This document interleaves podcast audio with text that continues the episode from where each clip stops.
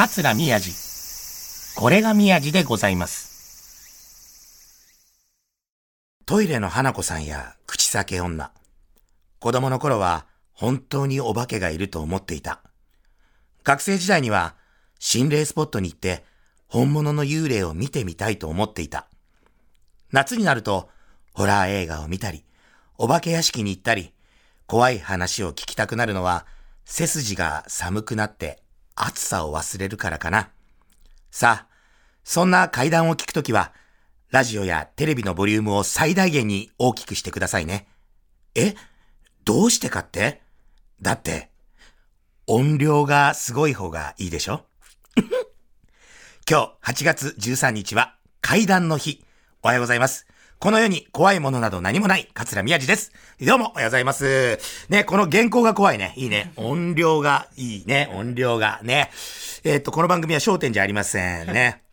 ということで、ね、これね、あの台本読んだんですけど、学生時代には心霊スポットに行って本物の幽霊を見てみたいと思っていた。そんなことは一切ありません。いや、怖い思いとか怖い経験ってそんなにしたことないんだけど、これちょっと最近のことすぎてあれなんですけど、ちょっとこれ本当に怖い話なんですけど、先日あの ティービーエス ラジオのね、パンサー向井のフラット、パンサー向井さんのフラットに、あのゲストで、前にね、あのこの番組の収録終わりにちょっとエンディングに顔を出させていただいたことはあるんですけど、この間はちゃんとしたゲストという形で、えー、呼んでいただいてにじゅうごふんぐらいかな、えー、向井さんとあと三田寛子さんとさんにんでトークさせていただいて、すごくあの楽しかったんですけど、行く前に、あのこのこれ宮治の収録来る時と同じように、あのこの ティービーエス 内にある、あのじゅうにかいにあるセブンイレブンに行って、あの、スタッフの方々にヨーグルトとか、あの飲み物とか、なんかこう、いろんなプリンとか、結構量を買っていくんですよ。で、パンサー向井のフラット、ね、向井さんの番組は、このこれみじゃりよりスタッフ多いと思うから、結構多めにね、あの、コンビニで買って、差し入れですって、こう、持ってったんですよ。で、打ち合わせしてくれるディレクターの子がいて、えー、フラットのね。で、その方にこれどうですかってこう渡して、で、二人でこう打ち合わせしてたら、うちの、これ宮治の番組スタッフさんが、あの、プロデューサーと、あの、ディレクターさんと、あと、あの、イベント担当のね、女の子とかが来てて、フラットのスタッフさんのところにまだその、お土産っていうかその差し入れが行ってない時に、打ち合わせしてパッて横で見たら、今日収録の何にも関係ないうちの番組のスタッフが、勝手に他の番組に持ってったあの差し入れを漁ってるんだよね。何してくれてんだと思って。えって言ったら、皆さんこれすいません、いただきます。いやいや、これ、あの、フラットのやつなんだけど、つったんだけど、あの、あの、目の前にいるけど、あの、柴田くんダメだよ、あれ。プロデューサーも、じいさんとかも、な、俺は別にそんなダメだよとか言わなかったけど、なんか違うなと思って。だってそれによってさ、あの、向こうのスタッフさんの分足りなくなるから、何勝手に、あの、中からみっつ、これいただきます、みたいな。あんたたち、だからそれが最近の一番怖い話だよね。でもあの、G プロデューサーは、俺がちょっと曇った顔したのさしたら、そうですよね。まだ向こうの方々撮ってないですもんね。そうですよね。量少なくなっちゃいますもんね。つって、ちょっとそっと返した時に、そうだよ、バカ野郎と思った。でも、そうですね。怖い話っていうか、怪談っていうわけじゃないけど、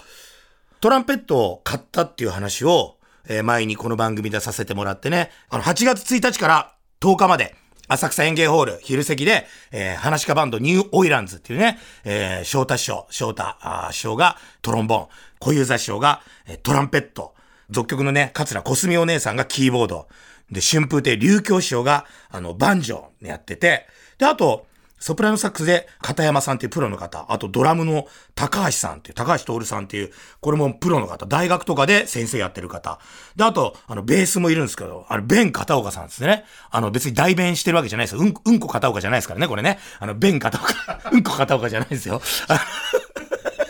この、この人は、ね、プロのミュージシャンっぽい名前つけてるんですけど、あの、落語芸術協会の事務局員です、ただの。なんで一人でそんななんかちょっとプロミュージシャンみたいな名前つけてんのかわかんないですけど、しかもあの、ベンはカタカナで、片岡漢字で、その間に星マークあるんですよ。角田博みたいになってるんですよ。角田博、ベン星マーク片岡つって。片岡さん聞いてたらごめんなさい、冗談ですよ。結構マジな人が怒っちゃダメですよ、これ冗談ですからね。でもこの人は多分ね、一回プロを目指してたのかやってたのかわかんないけど、まあいろいろあって、あの、今は、あの、公益社団法人の、社団、公益社団法人落語芸術協会の事務局員を同じのやってでもはちがつついたちからとおかだけ、とおかかん、そのとおかかんだけ、もう完全なあの、プロのふりするっていう。やばい。俺こんなこと出てるのか。だもうじゅうさんにち、今日ね、聞いてらっしゃる方、朝ごじはん、もうあの、興行終わっちゃってるんですけど、私まだ今、真っ只中なんです、収録は。今、今、くがつ、あ、くがつ、くがつじゃない。今、はちがつのようかなんで、え今日も明日も行くんで、あと僕ふつか、とおか休んじゃうんでね、とおか、はちがつとおか休むんで、今、真っ最中なんですけど、やっぱ怖かった。やっぱ初日、人前で初めてトランペットを吹くという、あの怖さと言ったら、いや、もうないですよ。で、買ったのは、トランペット買ったのは去年のね、じゅうがつとかじゅういちがつとか、多分それぐらいなんですよ、多分。それから、落語家の悪い癖というか、あの、ネタおろしの回が近くならないと稽古しないみたいなのと一緒で、あの、発表の機会が来ないと、近づかないと、あの、ケースからすら出さないんだね。何ヶ月も。で、やべ、いよいよあともういっかげつちょっとで、本番じゃんみたいになると、急いで先生を探して、いや、山派で教えてる先生を紹介してもらって、その人の家の近くのなんか練習場みたいなので、即、いちじかんの練習をさんかいしかやってないんですよ。それで、それで本番の舞台にトランペット吹いたことないのに上がろうという、この俺の了見すごくないですか？ベン片岡のことをなんか言ってる場合じゃないんだ、俺は。いや、でもそれで家でね、ちゃんとお風呂場で、それで練習したりとか、本当にずっとやってて、で、音は出んだけど、やっぱ欲しい音が全然出ないんですよ。で、もうどうしようと思って、で、全体の集まる練習があって、初めてそこに行った時、もう今講座の上でそんなに緊張しない僕が、稽古場で、もう小遊三師匠とか、昇太師匠とか、まあ、あとプロのね、あの、ミュージシャンがいて、コスミお姉さんもいて、初めて吹くっていう時、トランペット持ちながら、手震えるんですよ。だってもうあの、お客さんには馬鹿にされていいけど、ね、で、なんであいつ吹けねえなって言われていいけど、その、やっぱ、バンドメンバーに、お前全然練習してなかったら、おい、お前、真面目にやれよって思われるのが、すごく嫌なんだけど、実際、全然練習してないから、どうやったらごまかせるかしか考えてないっていう。もう地獄の、地獄の情報だけど、でも、すごいこう、一生懸命、パッって吹いたら、もう小遊三師匠とか昇太師匠が、何お前、そんなに音出んの？もういいじゃんこれでえー、つってもうすごい褒めてくれたから、いやーもうなんかめっちゃ練習しましたよとか嘘ついていやだからそんなにすぐにちゃんとね曲が一曲できるようになるとは師匠方も思ってくれてなかったみたいで、なんでかっていうと聞いたら、そのもうにじゅうねん以上続けてるバンドで、最初龍昇師匠っていうね、昇太師匠の師匠龍昇師匠があのお元気な時に龍昇師匠がトロンボーンで、えー、昇太師匠とかもそうやってやり始めて、いろいろみんなでやった時にあの最初、話し家だけでバンドやってたら、ボロボロだったらしいんですよ。で、見に来てるお客さんも、あの、まともに吹けるのを見るんじゃなくて、話し家が真剣にやってるけど、めちゃくちゃ下手くそだっていうのを楽しみに来てた。そういうバンドだったから、最初からうまく吹けるわけはないっていう、それぐらいの、このない、及第点は低かったから、もうちょっとなんか音が出て、ちょっとこう、トランペットのみっつのあのボタンみたいなのをボタンって何？わかんないけど、あれをちょっとペロペロペロペロやって、それなりにちょっと音が出るだけでめっちゃ褒めてくれるから、もう俺も気分良くなっちゃってただそれいっかいだけ僕全体練習行って、もうそっから僕も仕事がいろいろあったから全体練習全然行けなくて、最終最後その本番はちがつついたちの前、しちがつさんじゅういちにちか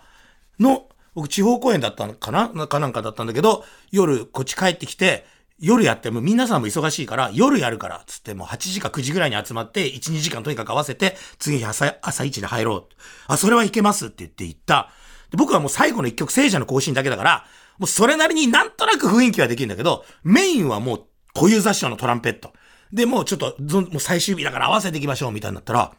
小遊三師匠が全然吹けないの、音が全く出なくて、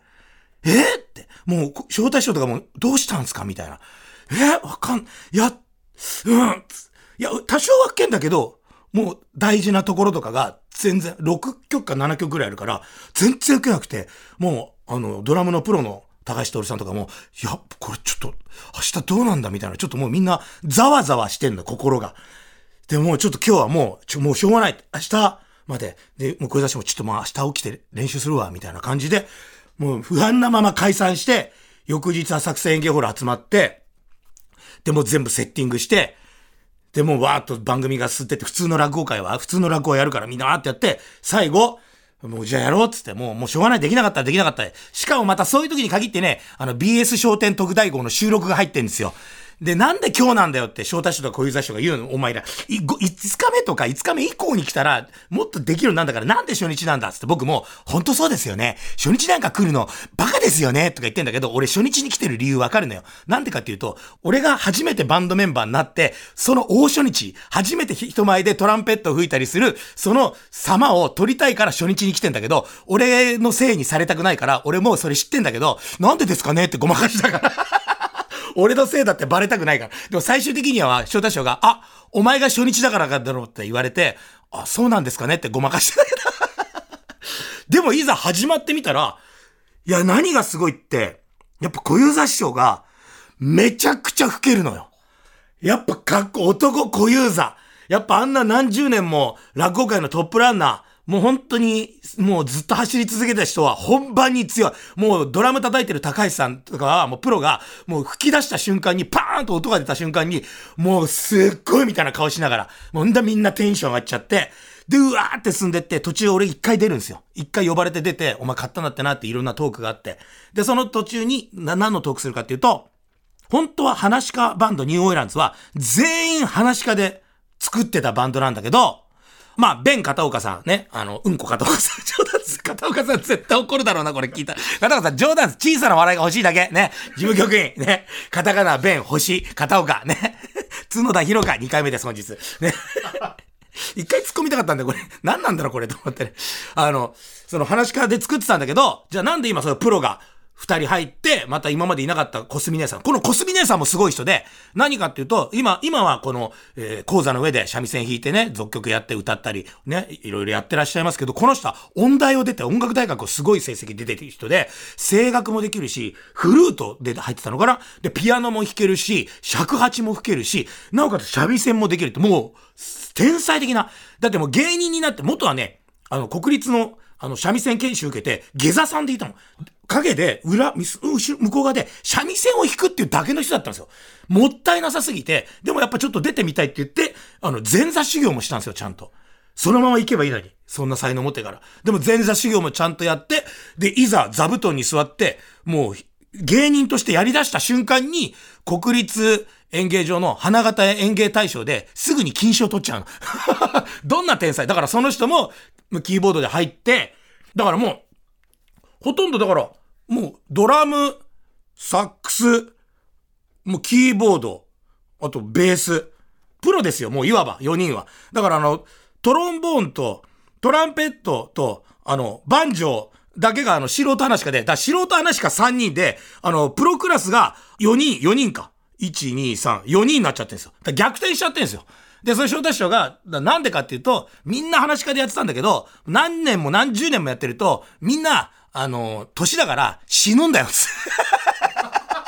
あの、メンバー死ぬんだよ、つって。死んだところにいきなりこう楽器できるやつ、話し家で入れられないから、どうしようかって言ったらプロ呼ぶんだよ、つって。そうするとね、プロの人数が多くなってくるんだよ。で、このバンド何がすごいかっていうとね、あの、人がね、死ねば死ぬほど、オリジナルメンバーがいなくなればなるほど、音が良くなっていくんだ、つって。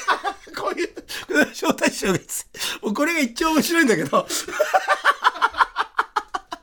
で、そこで俺が入っていくんですよ。呼び込まれて。じゃあ今度、今日はね、あのちょっと、あのー、新メンバーじゃないけど、今年からちょっと一曲だけだけ参加してくれる、ほら、さっき出たやつですよ。あ、どうも、桂宮治ってお客さんも一応、まあ、そうやってメンバーとして、あ、宮治さんやるんだってわーってなってくれて、宮治何だこれトランペットなんですよ。つって、えつって。いや、翔太師匠に、あの、笑点メンバーになって毎日仕事ばっかりで趣味とか僕全然ないんで、し、多趣味じゃないですか。何やとか、なんかないですかね、いい趣味はって言ったら、宮治音楽が絶対いいと。音楽やることで幸せになれるんだ。いや、そうですか。何やればいいですかね。僕ね、サックスとかかっこいいからって、そうじゃない。お前はね、トランペットをやるんだ。トランペットだって。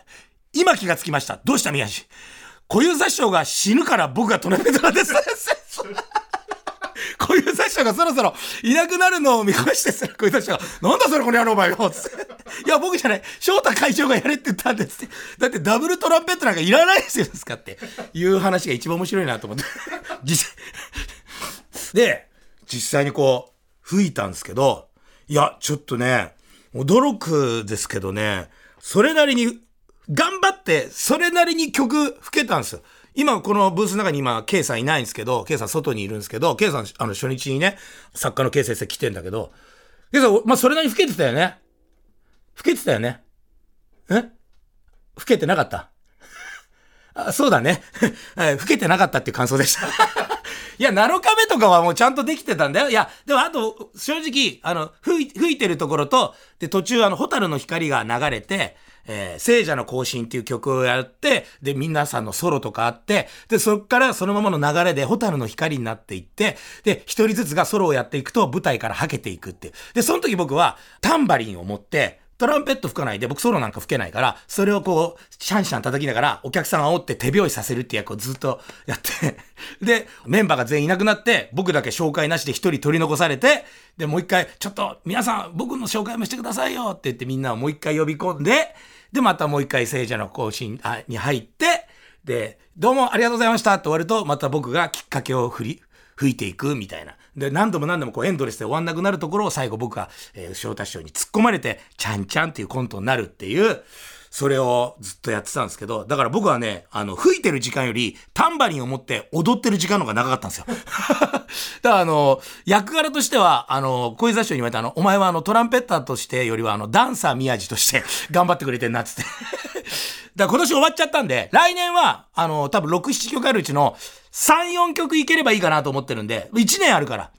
だって、いっかげつぐらいで、聖者の行進が何にもやったことないのに、吹けるようになって、今なのかめ僕終わってますけど、なのかめはほとんど全部吹けたから、だからね、才能はあるんです、僕は。トランペッターとしての。本当に。日の宮治っていう名前にするから。桂日の宮治みたいな感じにするから。来年から。桂サッチも宮治みたいにするから、俺。だから、多分分かってないと思いますけど、みんな信じてないと思うけど、ニューオーリアンズのメンバーは、小遊三師匠も翔太師匠も、あの、トランペット、トロンボーンが吹ける落語家ってすごいよねって今言われてるんですよ。あ、落語家さんなのにトランペットできるんだ、あんなにトロンボーン上手なんだって言って、なんかいろんな他のバンドでゲストで出たりとかされたりしてるんですよ。多分来年の俺違うの。何かっていうと、え、宮治さんってプロのトランペッターなのに落語もできるんだ、みたいなのは唯一俺がいけると思うので、そこみんな楽しみ。え、な、プロのトランペッターが、え、大喜利とかで焦点出ちゃってんすか？すごい。え、トランペッターなのにっていうぐらいの、はい、すいません。僕、ホラ吹いてます。すいません。ちゃんちゃん。さあ、もうここで曲聴いてもらおうぜ。僕たちみたいな素人の曲じゃなく、プロのね、素晴らしい曲と歌声を聴いていただきましょう。さあ、本日はね、夏真っ盛りでございますから、大滝栄一大先生によります、君は天然色。大滝栄一大先生で君は天然色でした。夏真っ盛り、一番聞いててね、私より上の世代はファッとなるようなね、もうこれ聞いてるにじゅうだいとかの子は何のこっちゃわかんねえと思いますけど、にじゅうだいっていうかさ、この番組宛てにそうだ手紙来たの、えー、ティービーエス ラジオこれが宮治でございます、桂宮治様って、丈一郎くんっていう子からね、丈一郎さんってね、えー、桂宮治様ね、僕は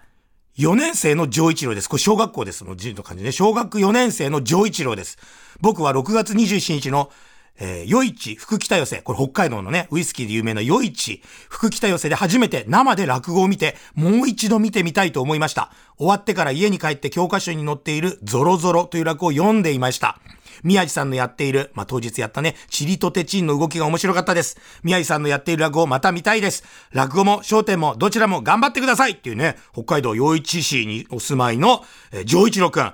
パパ、あ、パパじゃね。俺も自分でパパつっちゃった。小学生となんか喋ってて自分のことパパつっちゃう。すっげえ恥ずかしい。パパ、パパに手紙書いてくれてありがとうって言いそうになっちゃった。俺何収録中に、あの、家にいる人間だってた。いや、娘とか子供からパあの手紙もらうときに、あ、すいません、ごめんね、パパに書いてもらってっていう感覚になっちゃった。いや、パパの似顔絵書いてくれてありがとうって言っちゃった。丈一郎くん、こんなパパじゃないね。あの、ちゃんとすごくうまいね、似顔絵書いてくれて、ええー、あの、あとめくりみたいな、あの、ちゃんと寄せ文字っぽい字も書いてくれてて、しかもね、これは、鉢巻き巻いてんだけど、多分、笑点のオープニングのアニメーションの、顔なんだよ。ええー、ありがとう。あのー、丈一郎くんにね、すごく言いたいことが一つあるの。ティービーエス ラジオこれが宮治でございますにこのお手紙を送ってくれてんだけど、えっ、ー、と、このラジオの話も何にも入ってないし、プラス、あのー、なんだろうね、あの、この番組は早朝ごじはんからやっていて、まあ、もはや感覚としては深夜だから、エロ本の話とかもしたりしてるんで、あの小学校よねん生が聞く番組じゃないんだよこれは。だからあの手紙を送るんだったらあのー、文化放送でやっているあのザブトンファイブとか、あとは笑点のね番組あって日本テレビさんあってとか、あとあの ビーエス 富士のあの僕の旅なわけ街ノミネートっていう番組、もしくはあの公益社団富士落語芸術協会というあのそういったところにお手紙を送ってもらう方が健全だと思うんだけど、あの親御さんにねあのちょっと言っとこうね、親御さんこれ聞いてたら、うん、この番組じゃなかったよ送るのは。でもありがとう丈一郎くんね、また夜市行くんで、で大人になってまた東京とかねいろんなとこ北海道で結構やってるんでぜひ聞きに来てくださいということで、で丈一郎くんこれね住所あるからあの番組ステッカーあの送ります。あのイベントであのこのこれが宮治でございますのだいいっかいのイベントで作ったステッカーが大量に余ってるんで、あの僕のねあの卑猥な顔が映ってるあのつけあのステッカー送ります。あの玄関に貼っとくと前受けになるんで丈一郎くん待っててくださいね。その顔を見て夜な夜なうなされてくださいね。でもイベントの話になったんで、えー、本日はちがつじゅうさんにちお聞きいただいていると思いますが、そのふつかまえはちがつじゅういちにちの金曜日に山の日に、えー、これが宮治でございますだいにかいのイベントが無事終わりましたね。え本当皆さんありがとうございましたという感想を言いたいんですが、本日撮ってんのがはちがつようかでございます。まだイベント終わっておりません。なので本日イベントのお話ができません。えー、次週、えー、はちがつのはつか、えー、の日曜日にこれが宮治でございますだいにかいのイベント、牧田スポーツさんがえー、ゲストに来てくれて、えー、本当にあんなことやこんなことを話したねなんてことを話したいと思いますので、ぜひお聞きください。でも他局でも番組イベント今目白押しで、ついこの間は ビーエス 富士さんでやってる日本全国桂宮治の街ノミネートだいいっかいのイベントが無事終わりまして、そこはねゲストはナイツ兄さんで、なんでかっていうとその番組のナレーターをナレーションをナイツの土屋兄さんがやってくれてて、えー、でその街ノミのイベントなんですけど、でたくさんお客さん来てくれて、あのでとりあえず始まってね、安倍千代さんフジテレビアナウンサーの安倍千代さんがあの司会だったんですけど、しかもねその日安倍千代さんがフジテレビ退社最後の日だったんです。そうしちがつさんじゅういちにちで安倍千代さんがもうフジテレビ退社の日にそのイベントがでの司会で、私の仕事がフジテレビの仕事はこれで最後で、あの人ね安倍千代さん落語好きだからもうね宮治さんのお仕事でよかったですって心にもないことを言ってくれてよくもでも安倍千代さんが最後でよかったですって。でその後いろいろ別の仕事があって打ち上げなくて飲めなかったんですけど、いやそうそうでも安倍千代さんがすごい最後司会すごいチキンとやってくれて、で最初オープニングふたりでずっと喋っててお客さんたくさん入ってくれてて、あのちょっと聞きたいんですけどちょっとオープニングから、この桂宮治の街ノミネートいっかいでも見たことがあるよっていう人って全員手を挙げてください。一回でも見たことがあると思う人手を挙げてくださいって言ったら、すごいね驚いたねななわりぐらいが手を挙げなかった。だか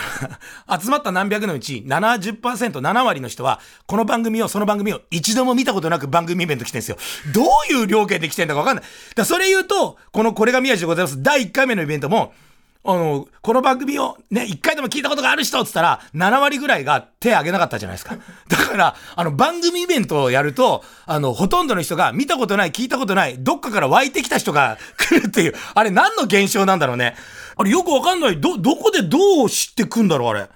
だからあのはちがつじゅういちにちにだいにかいのこれが宮治でございますでもまだはちがつようかですからあんま番組やってないんで、あのオープニングで僕また聞きますからあのこれは一度でも聞いたことがある人ですね。何人かちょっと来週楽しみにしてください。できればあのよんわりぐらいに減っててもらいたいですね本当に。でもいろいろ調べるとあのラジコのねあの聞いてる回数とか、ね、調べるとこの番組やっぱりあの全体で聞いてる人間はじゅうろくにんらしいですねさっきあのここの収録の時に廊下でアンジーさんに会ったんですよ。この間文化放送でアンジーちゃんに会いたいなって言ってたらその後すぐに会ったんですよ。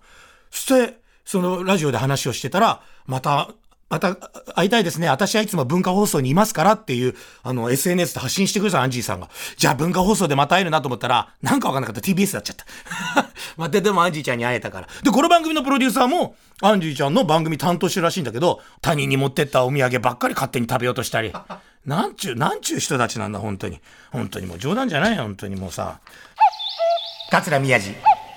これが宮治でございます。もうそんなこと言ってたらもう時間になっちゃったよもう。じゃあもうなんか一個だけメール読もうかな。ラジオネームパワフルママさんからいただきました。ありがとうございます。宮治さんおはようございます。おはようございます。毎週笑点を見ている小学さんねん生の娘が正直私もっとも見ていませんでした。バーカ。冗談ですよ。ね。私の中の焦点といえば、ね、子供の頃焦点を重ねておじいちゃんの影響で一緒に見ていた遠い記憶。娘に面白いのと聞くと、面白いと即答するんですって、小学校さんねん生の娘。ありがとう。ね、この年になり、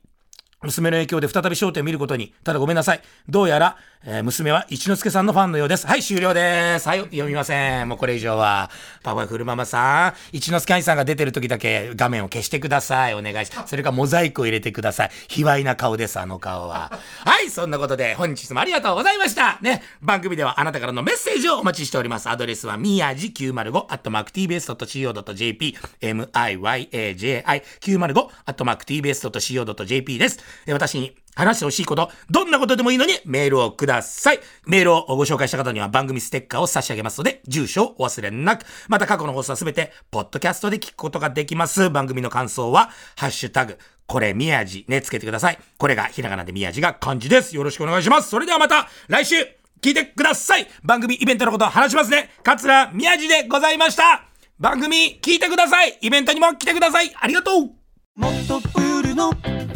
スポットライト、誰一人取り残さない社会をキーワードに、ゲストをお招きしながら勉強するやつ、みんなで考えてゆこうスポットライト、毎週日曜夜じゅういちじ配信スタート。